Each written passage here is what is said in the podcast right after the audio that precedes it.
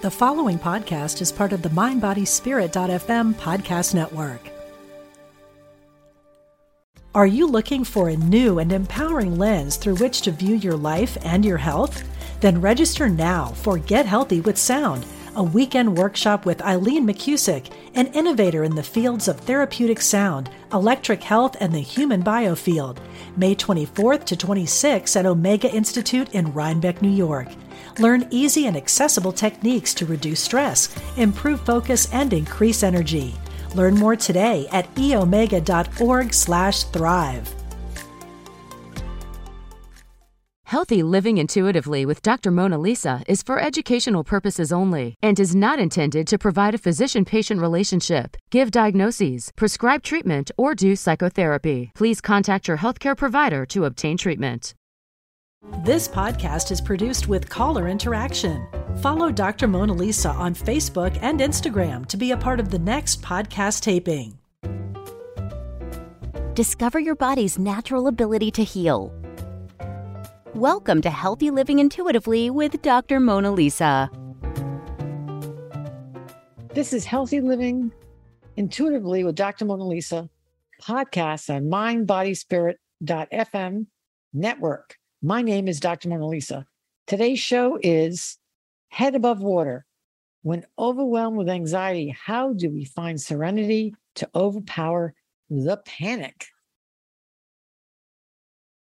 You know, these days, a lot of people are prone with nervousness, dread, and jumping, jumpiness. These days, everyone seems to have tension, worry that seems to lead to digestion, muscle tension, fatigue, insomnia.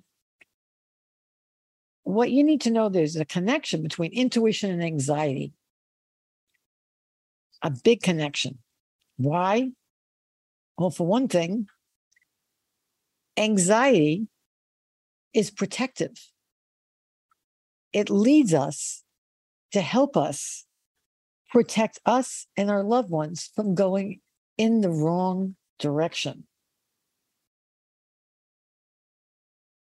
If you are somebody who finds yourself in an early morning hour in that twilight state where you have this nameless anxiety, restlessness, you need to know that sometimes people wake up during that time.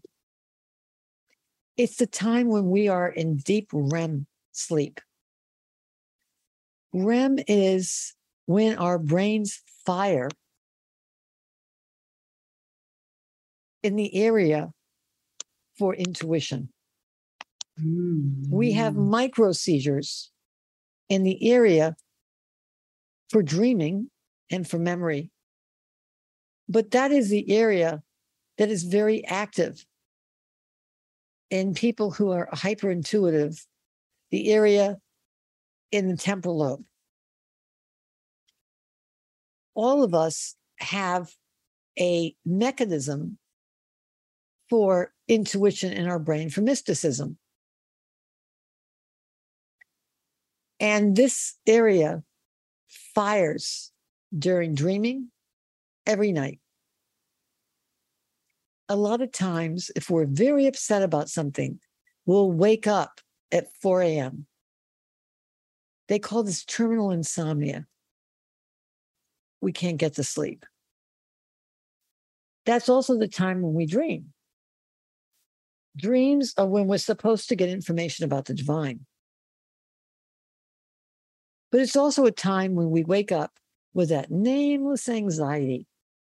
It's almost like intuition is visiting us about friends, family, a kind of worry thought. We might wake up with that sense of dread. What's going on with that friend? Is somebody sick in my family? I wonder if that person's health is failing. And that may flavor our mood for the rest of the day. It's different than if you're always been a nervous thing, you always worry about whether you lock the front door. You always lock it, worry about if you have enough money.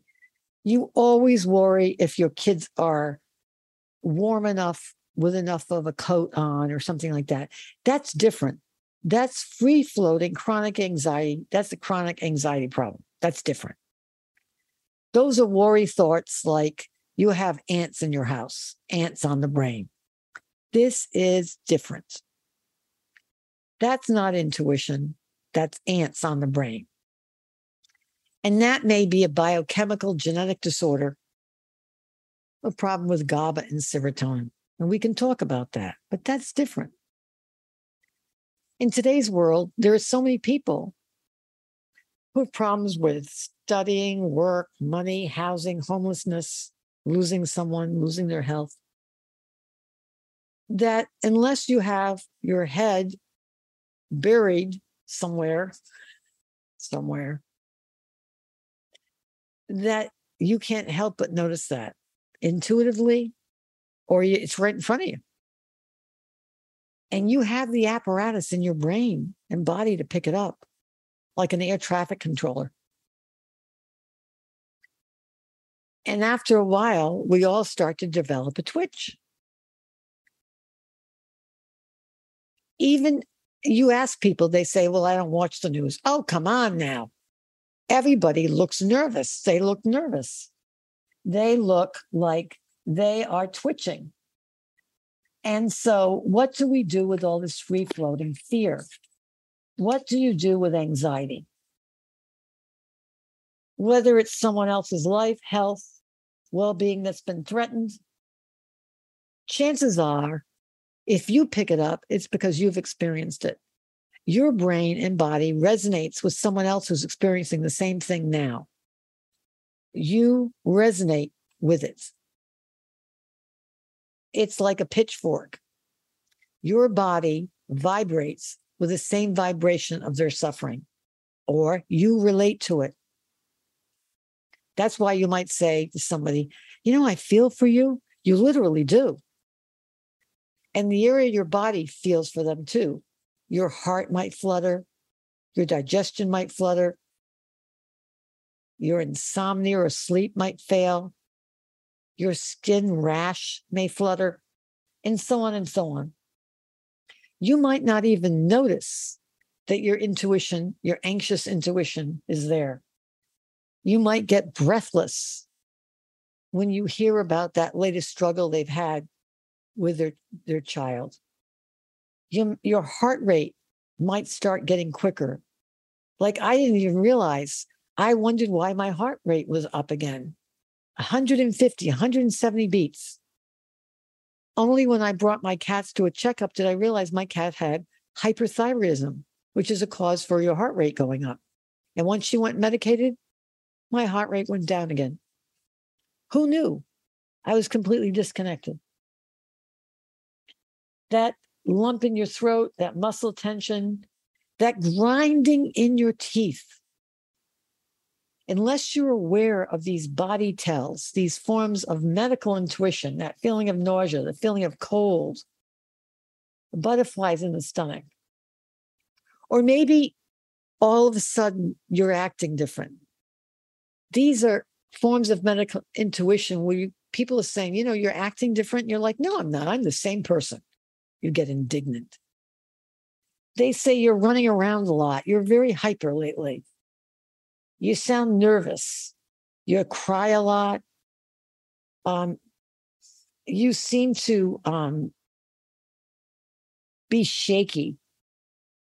Uh, you always seem to be sweating, going in and out of the bathroom a lot. You're like, well, you know, I, I think I've been eating a lot of fruit. No, you're not.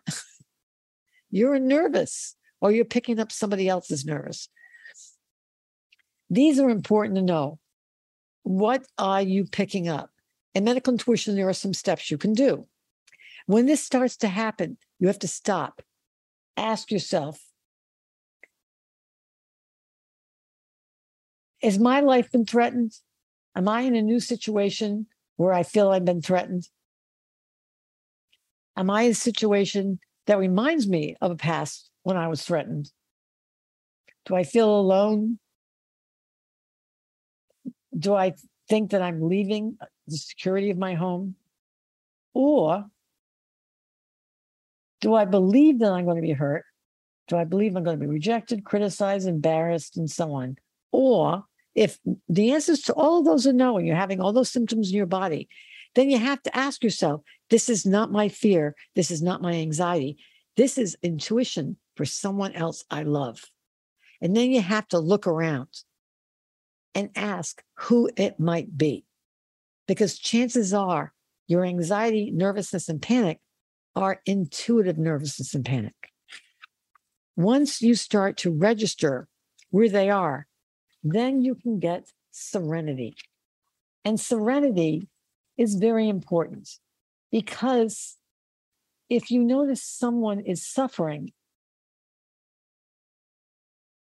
you can do something to help them once, you can talk to them, you can talk to them twice. But in the end, you cannot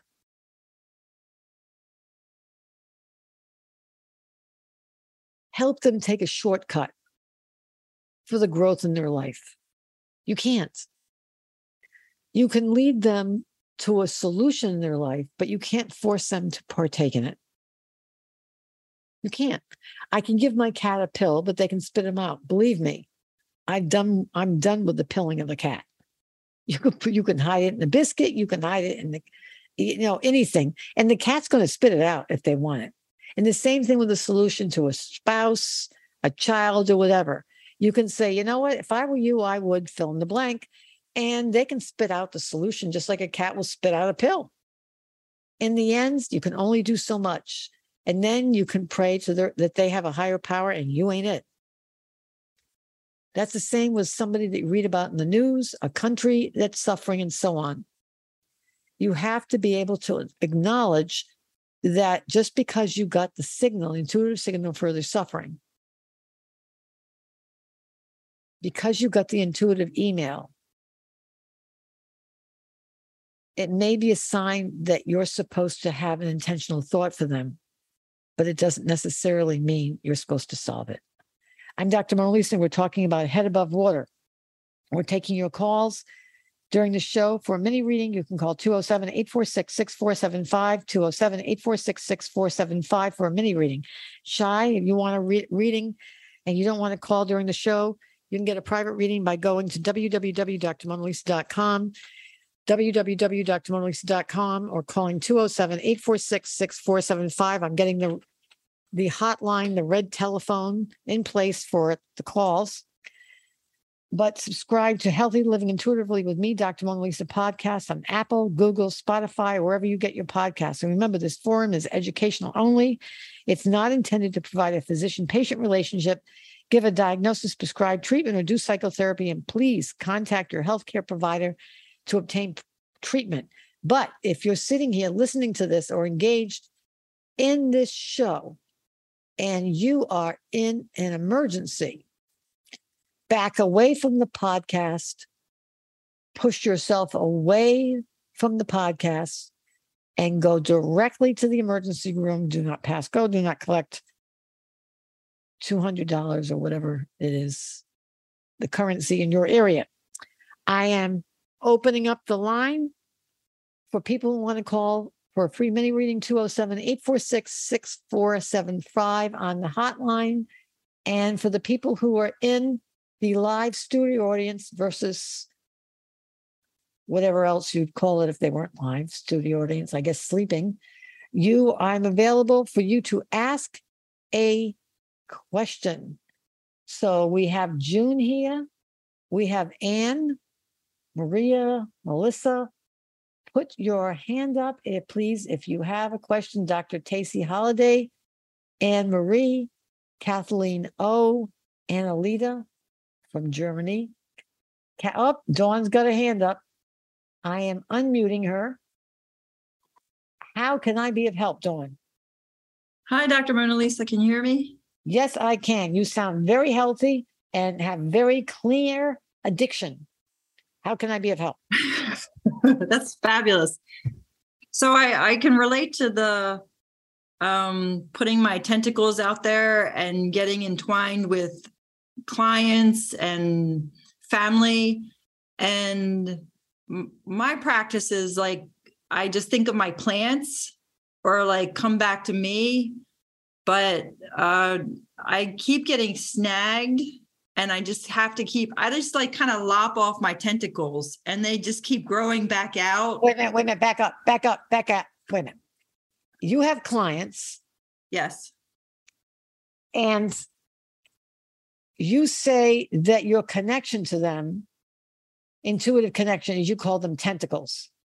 Is that right? Yeah, because yeah, because um, when I attended your summer camp, the picture in one of the um, activities that we did reminded me of an octopus. Like my octopus basically were dead, and I had I I had too many connections out there, and I was pulling in oh. a lot of stuff from everyone, and I it was making me unwell.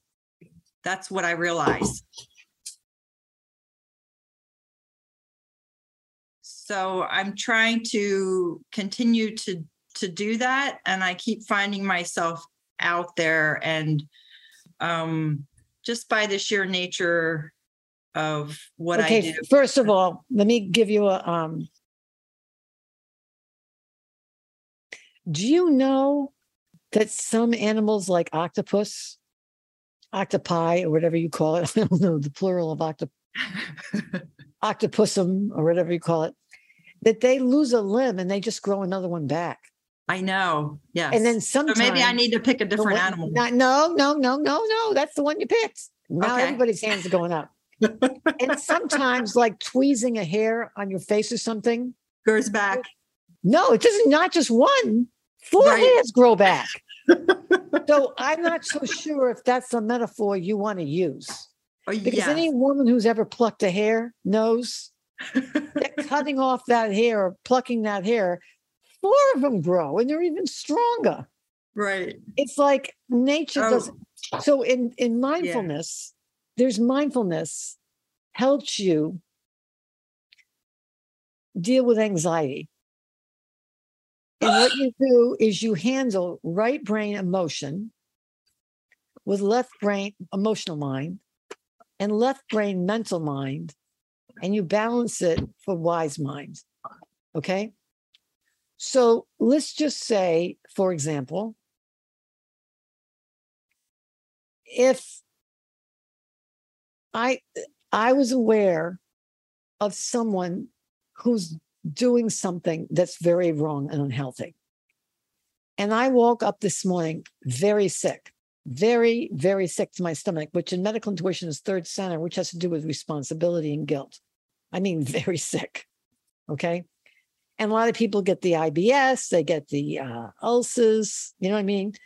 Mm-hmm. It's a classic hyperactive responsibility gland. Some people gain the weight, some people get adrenal uh, fatigue, you know, kidneys, you got your kidneys, diabetes.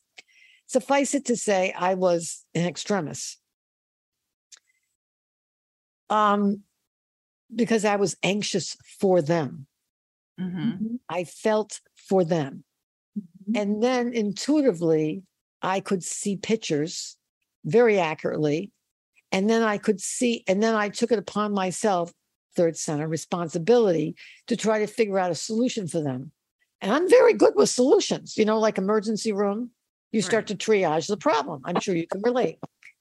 The problem is, it's like getting a bill, a credit card bill of someone in the mail. And that is, is should you pay for it? And so I missed, I misread the situation. No, I was reading it correctly.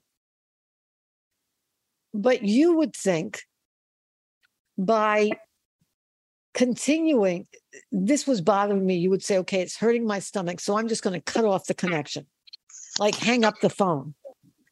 It doesn't work that way because then it would come back louder and louder and louder. Two tentacles would grow back, four hairs would grow back. Do you understand? Right. It doesn't yeah. work. Right. because the brain just upregulates pathways. Uh, So that don't work. right. That one no good. So what you do is, and that's the same thing as white lighting it, um, sticking your fingers in your ears and going, "I'm not hearing this." Row, row, row your boat. I mean, you hear kids that do this. I'm not hearing this. La, la, la, la. None of that works because all you hear is la, la, la, la, but you still hear it. Right. So what you do is, there are you observe, describe, allow. It's called radical acceptance. You don't push up against. You say, by me trying to solve this, I'm playing like I'm this person's higher power. And you can even be um, funny about it and go, wow, I think I'm powerful here. Just because I can intuitively pick up this person's life, wow, I think I'm powerful. I should go to the Middle East, stand in the middle of between the Israels and the Arabs and say, you know what?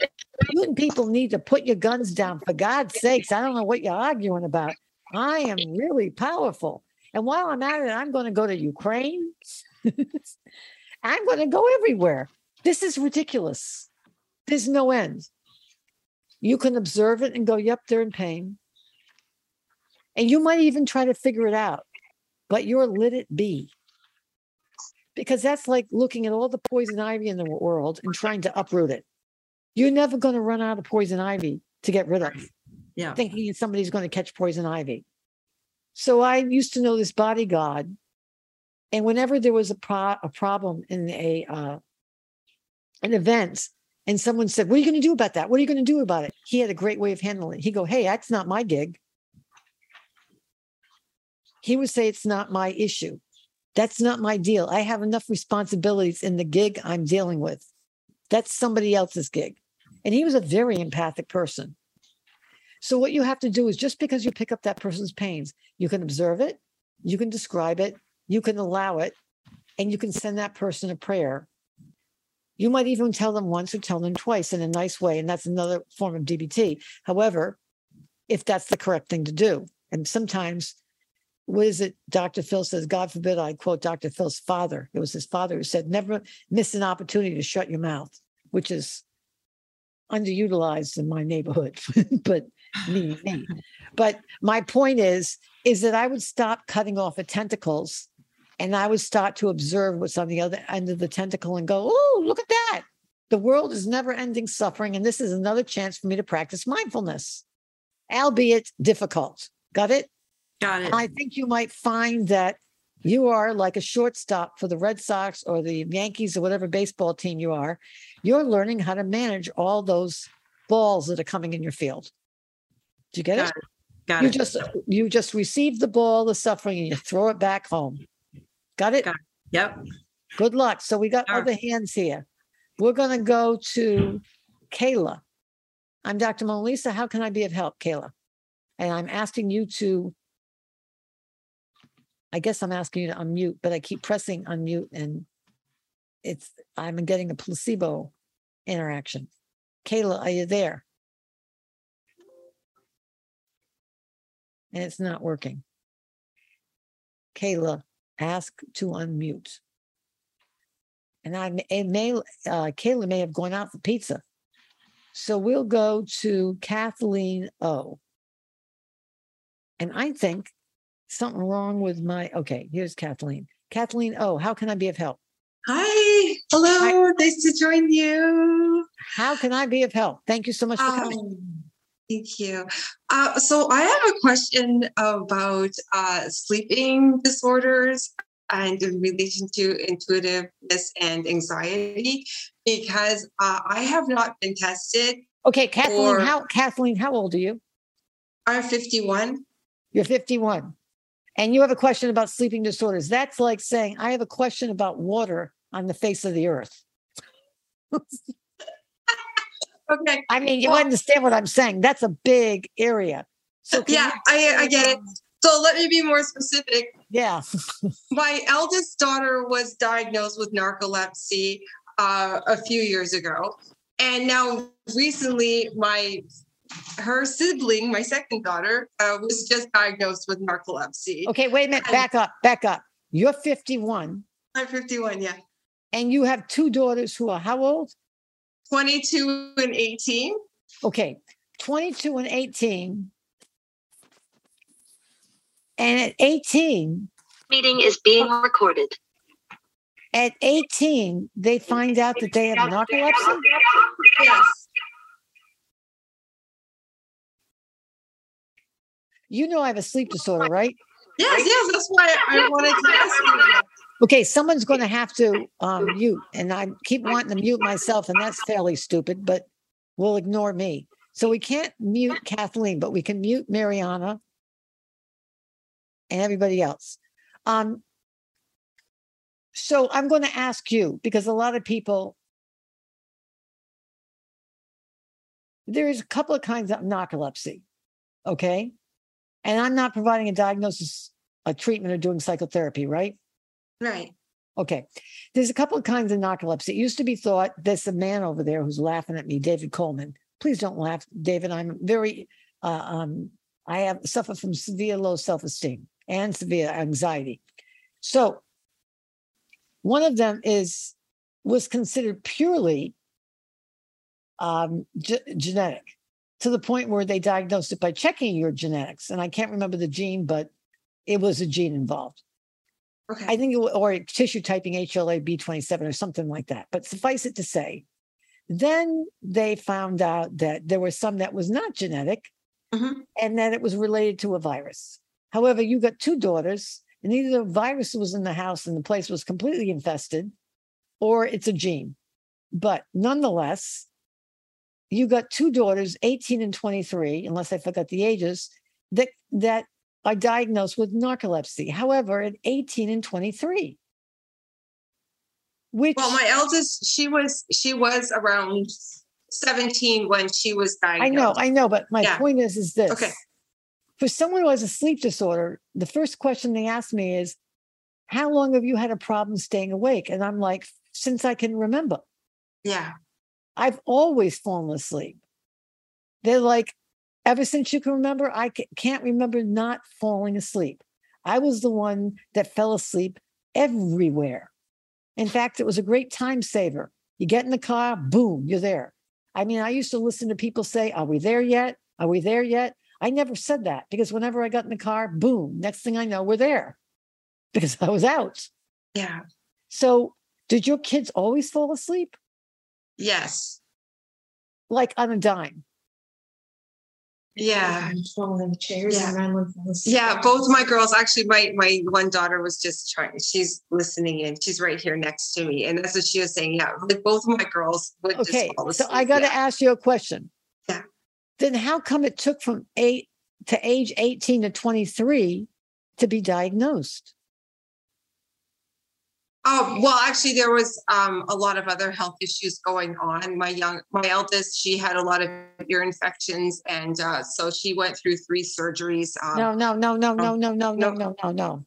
What? I'm sorry, I misunderstood your question. Forget, no, no, it's not about the, forget about the, no, no. A lot of kids get ear infections. Right. It doesn't preclude being diagnosed with narcolepsy. Okay. Um, did your kids go to public school? Uh, yes. Did they go to college? Yes. How did Yeah. they get diagnosed with narcolepsy? Uh, they went, well, we had some uh, sleep studies done through um, some other uh, health related uh, circumstances. Like my eldest, when she was in high school, was having a lot of, uh, she was blacking out a lot and passing out often, uh, missing classes. And uh, and she was also the cardiologist. Yeah. she was seeing a cardiologist, she was seeing um, a neurologist, and also um, a gynecologist. And so, some other through some other testing and things, it was just brought to go with the neurologist. It became okay. Let's get you into a sleep study. So other than ears, there's other health problems. Yes, yes, she had a lot, some a host of other health problems. Yes. Okay, so my And point the is same thing this. with my youngest. a minute, same wait a minute, wait a minute, wait a minute, wait a minute, wait a minute. Yeah. Okay, so therefore, therefore, it's not just a sleep disorder. Right. Because Okay. I'll tell you why. Are you looking for a new and empowering lens through which to view your life and your health? Then register now for Get Healthy with Sound, a weekend workshop with Eileen McKusick, an innovator in the fields of therapeutic sound, electric health, and the human biofield. May 24th to 26th at Omega Institute in Rhinebeck, New York. Learn easy and accessible techniques to reduce stress, improve focus, and increase energy. Learn more today at eomega.org/thrive. Okay. Because several years ago, I got it now. What'd you say? sound, I don't know why there's a problem here with this. Um, several years ago, people were talking about diet pills, obesity treatments, and they came up with the word orexin. And I'm like, wait a minute now, orexin, orexin, O R E X I N. And that was a similar word that they were dancing around with treatments for narcolepsy. And I didn't understand this. And I, I looked that up and it was like son of a gun. It's true. And the reason why is because there's a connection between sleep and insulin and weight. I don't have true narcolepsy. Okay. I have a very rare sleep disorder. I was diagnosed by a guy named Quentin Regestein, R E G E S T E I N. He's a very, very old man now. He's at Brigham and Women's. Um, because I, um, and I also have epilepsy. I have complex partial seizures because mine respond to anticonvulsants, which makes me a good medical intuitive. Um, real good medical intuitives historically have temporal lobe epilepsy. But suffice it to say, my form of sleep disorder is idiopathic hypersomnia. And the reason why is because there are two reasons that you go immediately. And I've recently revisited this. You go immediately from non REM one, which is wakefulness or drowsiness, to non REM four, three, deep sleep which a lot of people have enough trouble getting into. I immediately go into deep sleep from wakefulness. I'm gone, not dreaming REM, but non REM 4. When I got, I went from a Fitbit to a um, an Oura ring,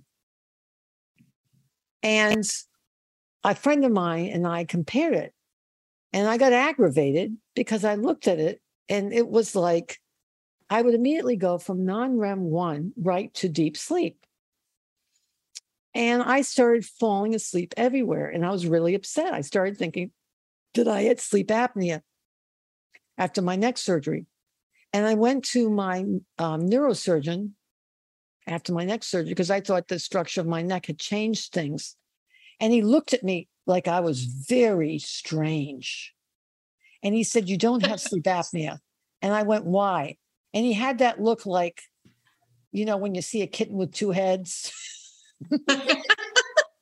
and he said, You don't have sleep apnea. And I went, Why? And he said, Because you um you fall asleep, you go into REM. And people who have sleep apnea, they don't ever go into REM because they don't fall asleep because they stop breathing.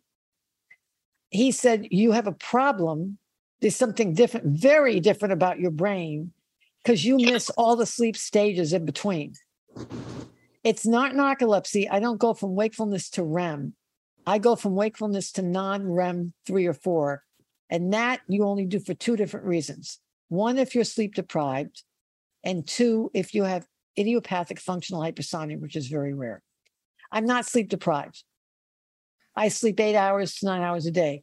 But if you look at me, and so I gave it to my, I gave my Oura report to um, Laura Day. And Laura Day said to me, You're an idiot. You have narcolepsy, which is shorthand for saying you have hypersomnia. She said, You've always been that way. You fall asleep like that. I've seen you fall asleep like that all the time. You're talking to you and you fall asleep. My point is, is this when I used to have this, if I fell asleep like that for one day, I'd gain a pound.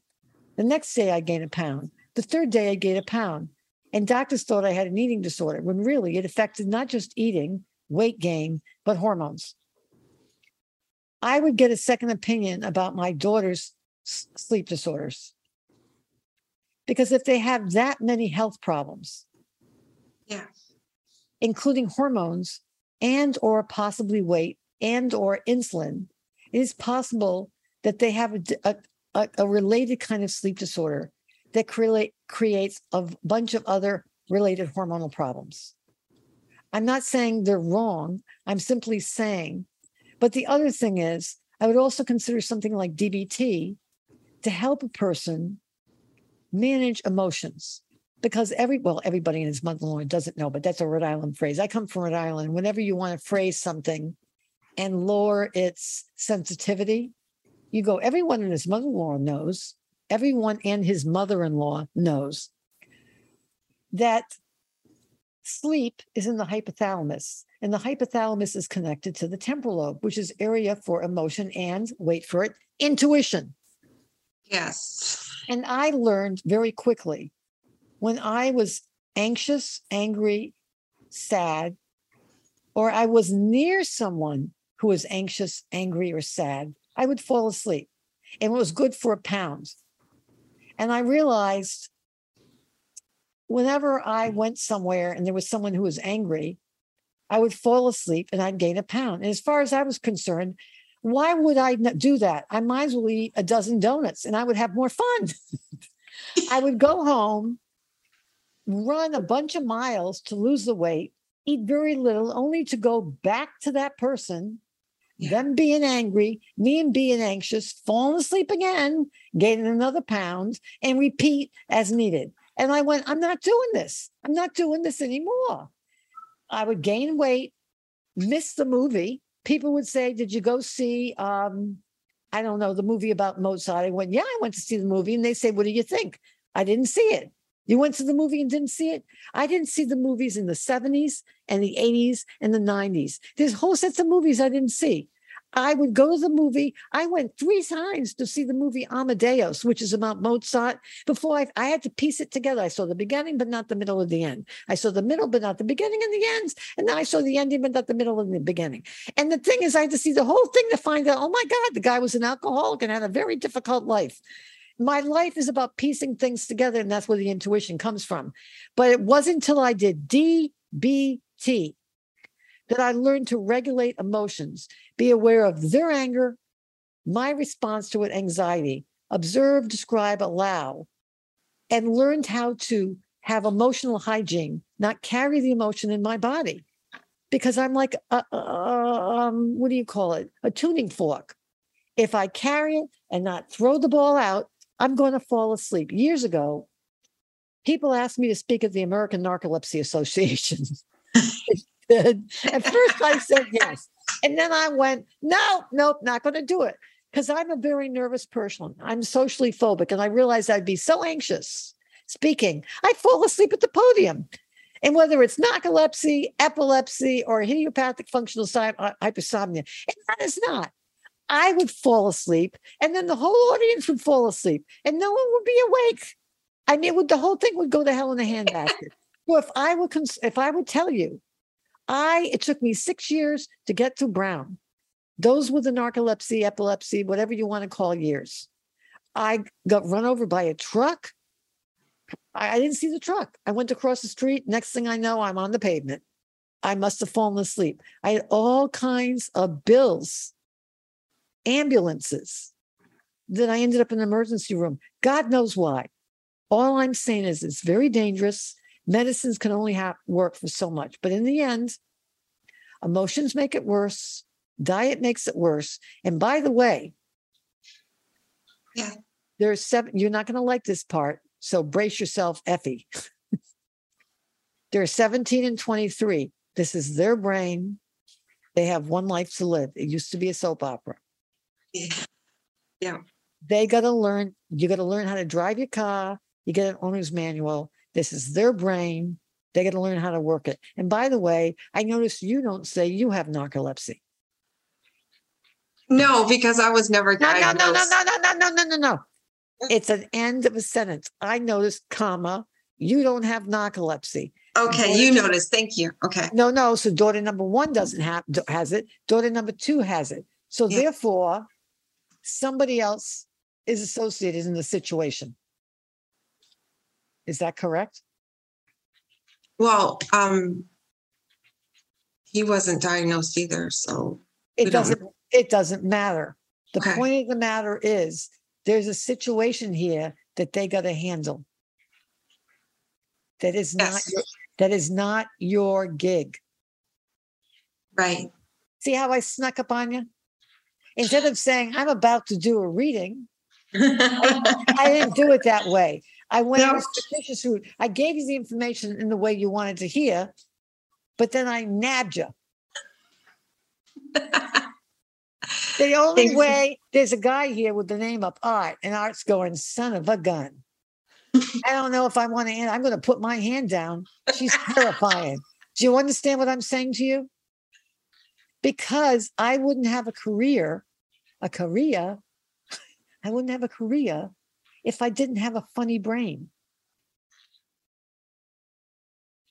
You don't want to stand in the way of them having careers. Oh, right. Absolutely. And you're a very sweet lady. They came to the show. When they get off the show, they're going to go and they're going to find out how to use the brain that's on their head. But you don't have this problem. It's not your gig. But you have you have gifts. And now that you've bequeathed them, guess what I've granted to you? You are on breast rest. You know what breast rest is? Yes. the Thank you. cafeteria is closed. The cafeteria is not going to help them anymore. They now know what they need to do. They've talked to someone who's been handled this. And I remember years later, I was an intern at um, the Connie Hospital. We used to call it the Connie. I was in my internship, and I walked up in a white coat, Mona Lisa Schulz, MD, PhD, and there was Dr. Quentin Regestein. Weird. You see this guy? I go, Dr. Regestein. He goes, Yes. I said, Do you remember me? He looks at me years later and he leans back and he goes, Oh, you're that woman that has that big rod in her back that falls asleep everywhere. I had no idea the rod was an issue. Little did I know that that rod would become a big issue because the rod fell all apart. But I didn't even know it was an issue. But he remembered it because he knew that the rod was part of the head problem. I didn't know that because the rod is connected to the head. But Hmm. surprised, my point is, is he remembered me after all those years. And you know what he said to me? He said, You've done well. I went, son of a gun. So now you're on breast rest. I'm muting you, and your daughters are going to fly off and be, as my violin teacher used to say, you will practice, you will practice, and you will play brilliantly. okay? Thank you. You're welcome. Good luck to each daughter, daughter number one and daughter number two. We will go to Kayla, which I will try to unmute again. And that unmute button does not work. So we will go to Logan, who I will try to unmute. And that one will not unmute. Oh, yes, it did. Logan unmuted. And that Yes. I was beginning to throw this computer out the window. Logan, how can I be of help? Good. Um, I have, uh, I think, a question related to the topic today about anxiety and all that. Um, I actually was just in the hospital this morning, unfortunately, and um, You look on- great. You're Thank looking you. good. Thank you. I, I think I'm getting better. But Sunday, I got an extremely, what seemed like a really bad case of dehydration. Um, I'm in New Mex. I'm in Mexico, in an area I've just come to recently. How old are you? 42 and i i got the feedback from my test results that Don't I- say anything. Don't say anything. okay okay Because otherwise, I'll be called by the Zoom, and the Zoom will take away my account. They'll say Oh, you're right. supposed to do this. The Right. first thing I see is you're a very nurturing person. You're a very caring person. Yes. And there's someone in your past who tends to go after what they want. Opportunistic is another way of saying it. Okay. Tends to go after what they want and doesn't see the impact of their behavior on others, meaning they're opportunistic. And um, like a parasite. Okay. Parasites are opportunistic.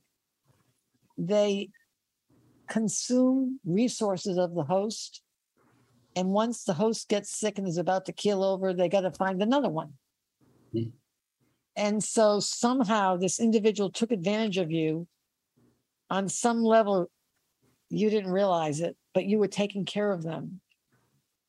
And then they took off and you got sick. I see that you have other wonderful people that are in your life to take care of you, but it doesn't it doesn't provide the nutrient that this other person did. That uh, these other people make you feel alone because the presence of someone for you to take care of makes you feel like you're with somebody, and that's a pattern you've got to stop. It's um they're not relationships they're um, daycare centers. Or foster care centers or something like that. I look at your head. I see a pressure in your head area. I can't figure out it's vascular hormonal or what that is. It could be due to problems with sodium or what you call dehydration but it's a pressure more on one side than the other. I look at your neck. I look at your thyroid. I look at your heart I look at your left lung, right lung, left breast, right breast, esophagus, stomach, liver, gallbladder. I see something different in your right upper quadrant of your abdomen. I can't figure out if there are problems with fats, oils.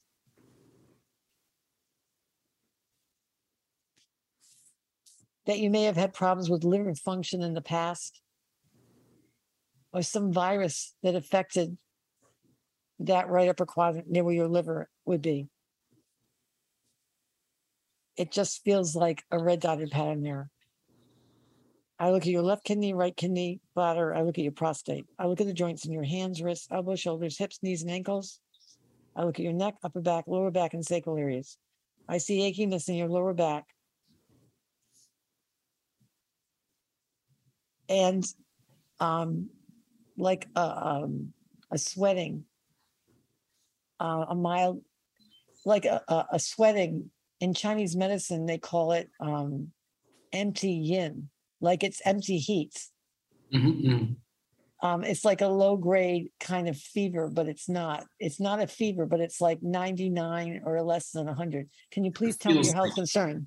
I'm sorry, go ahead. Kind of feels like a fever, but doesn't really register. It's not a fever. I mean, but it feels like it's sweating and it feels like you're hot, but it's not really a fever. Can you Yeah. please tell me your health concerns? Well, it seems uh, that there's, I, I always have a struggle with the brain and the head and the pressures in the head. So you do have a pressure in your head. Yeah, and and it got really exacerbated with this mysterious thing over these last few days.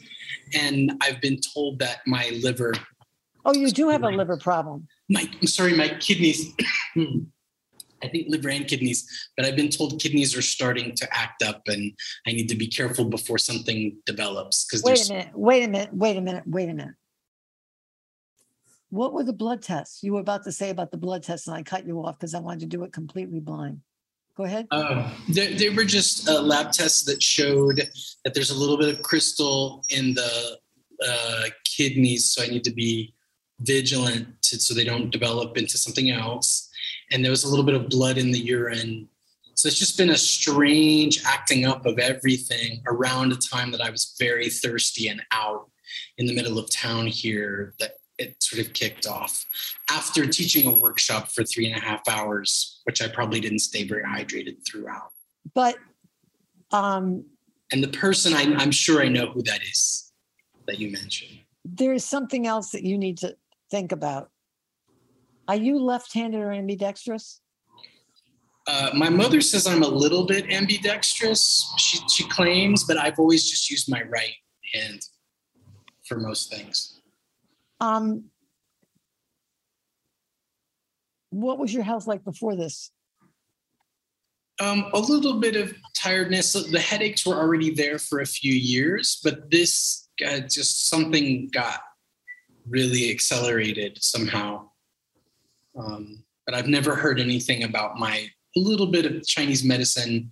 People have told me that they were looking at my liver and and kidneys a lot, but mostly the complaint has just been the headaches until recently. Um, have you ever had right upper quadrant pain? Had what? Digestion problems under, underneath your rib cage on the right side? Um, not that I know of. I was told by an intuitive that I should check out my renal blood pressure. So I don't know if that might be what you're You're only 42. 42 is too or young for that, I guess. And anybody else in your family have problems with um, kidney disease or jaundice? Mm, I don't know if if anyone did, it would be my grandfathers, probably my mother's father, but I'm not sure about that. I could ask You, you need to follow up because it doesn't sound like it's a garden variety renal problem because people who get dehydrated, people who get dehydrated and get renal problems, it's not just that. They get colic, they get colic, they get pain. This doesn't feel like the same thing. And you need to get to the States and go to a really good medical center because, quite frankly, this sounds peculiar. Yeah. You don't get, um, you get a colicky, really serious pain Mm. um, where you get dehydrated. First of all, a lot of people get dehydrated. They don't get crystals in their urine. Okay. Hello. Yeah. And then, second of all, um, this vague, vague pseudo fever thing is weird because people don't get that with, um, they just don't complain of that kind of fever like thing or pseudo fever, a low grade fever with a kidney issue, with kidney stones and dehydration, plus the fact that they don't complain of the head thing. It isn't like a multi, that's it. That's it. Well, That's what I'm trying to say. It's not like a multi system malaise thing. Okay. Do you understand? Yeah. And Chinese medicine, though they call it liver, spleen, and stuff like that, and kidney, it's a different system. Kidney is like adrenal gland. Mhm. You want to think about it that way. Kidney meridian is about adrenal gland, and liver is hormones and muscle twitchy thingies. but it's a different system. But you're complicated. There's Right. something different, and you need to get back. But the last time you had that person, you need to talk to someone about your pattern of having these rehabilitative relationships Okay. where you get a um, person who's i don't want to say a pet but somebody who you take care of and it makes you feel warm and fuzzy but then they take you for a ride and then you feel hurt and then you feel alone your friends go they're there now and they support you but then you really feel alone only to repeat again i have a friend who did this and she went through three divorces, lost royalties in several books. She kept going through the divorces. And finally, I said, In your office, you know, Feng Shui, I said, Do you have like a Xerox machine in your love and marriage area? And she said, Oh my God, you're kidding. Copy machine. She said, I have a copy machine in my love and marriage area, which is in my office. I said, Get it the hell out of there because every single t- relationship you have is a carbon copy of the other one. Mm. Get it out of there. It was odd. I cannot tell you. I don't know what's happened since. I think she's still married to husband number three, who is Okay. one of those people that you meet at a party. What a sad sack. You go up to them, they don't introduce themselves. You kind of introduce yourself, but they don't say anything. And then at the end, you go, It's nice meeting you. And they say, That would be great since we haven't been introduced. And you're like, that kind of person. These are the people you've been kind of involved with, kind of like not like you. You're sweet, you're energetic. I could have people lines outside of your house, around the corner, around the building.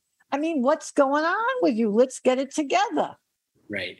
This has been wonderful. Thank you so much. I wish that person who called me on the phone had called earlier. They're still on the phone. They're going to have to wait till next week. Thank you so much. I thank you for joining me on this Zoom. I will see you next week. Uh, be healthy, do right, live brilliantly. Thank you so, so much. This has been Healthy Living Intuitively with Dr. Mona Lisa. Have a great week. See you next week.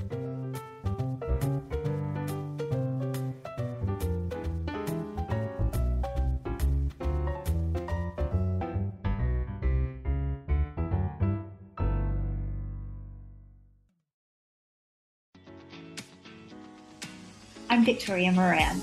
Since we launched the Main Street Vegan podcast back in 2012, lots more people have discovered the way that moving in a vegan direction can infuse our lives with vitality, spirituality, and compassion.